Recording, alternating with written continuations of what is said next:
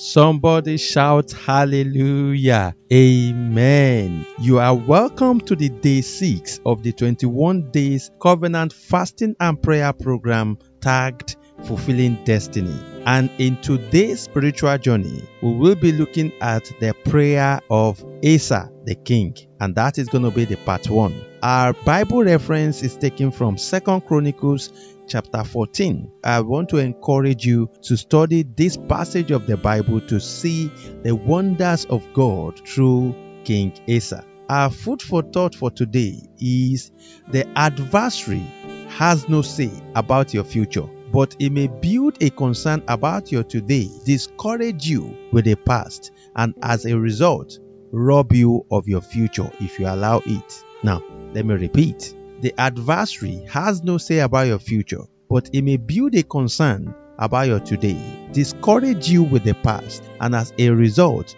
rob you of your glorious future if you allow it. And you can check the Bible reference in 1 Samuel chapter 30 verse 2 to 10. We shall be examining how God answered King Asa's prayer and also pray Asa's kind of prayer during his 10 years of peace in taking dominion in the battle of life. Second Chronicles chapter 14 told us a story that glorified God through King Asa, who reigned after his father Abijah. Verses 2 to 5 explained what he did before he could jack into tremendous achievements and prosperity. Let me quickly share five things that King Asa did that made him to jack into tremendous achievement and prosperity. The number one thing was he did what was good and right in the sight of the Lord. Why the number two?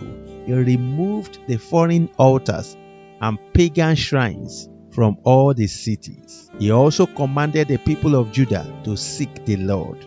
The number four thing was he commanded Judah to obey God's law and commands. While the fifth thing that he did was to remove the incense altars from every one of Judah's town. So Asa's kingdom enjoyed a period of peace.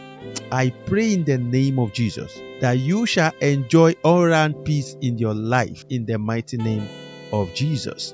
Amen. Now, in the course of today's spiritual journey, I want you to engage in this strategic session. Create a time to think about what good you can be doing in the sight of the Lord. Be determined to be doing it cheerfully. Do the sanitation of your home this week. Take away everything that represents foreign altars or pagan shrines from your home and heart. I mean, whatever your spirit is not clear with, remove it. You don't need it. The last thing that I'd like you to consider in today's strategic session is to get anointing oil to anoint your house alongside reading Psalms number 91. Then pray this simple prayer of King Asa during today's fasting and prayer program. These prayers are taken from 2 Chronicles chapter 14 verse 11. Lord, there is no one besides you to help in the battle between the powerful and those who have no strength. So help us, our God, for we trust in you and in your name. Therefore, in the spirit of Second Chronicles chapter 14 verse 11, I'd like you to pray four prayer points. The number one is God, arise and deliver me from every demonic power that has made covenant to pull me back in the name of Jesus. Why the number two prayer is, O Lord my God, I pray that my home and my territory shall not welcome evil visitors henceforth in the name of Jesus. Take the third prayer this way. Say, every entrance in which the enemy is using to penetrate into my habitation, to have access into my life and my destiny. Enough is enough. Be closed by the blood of Jesus.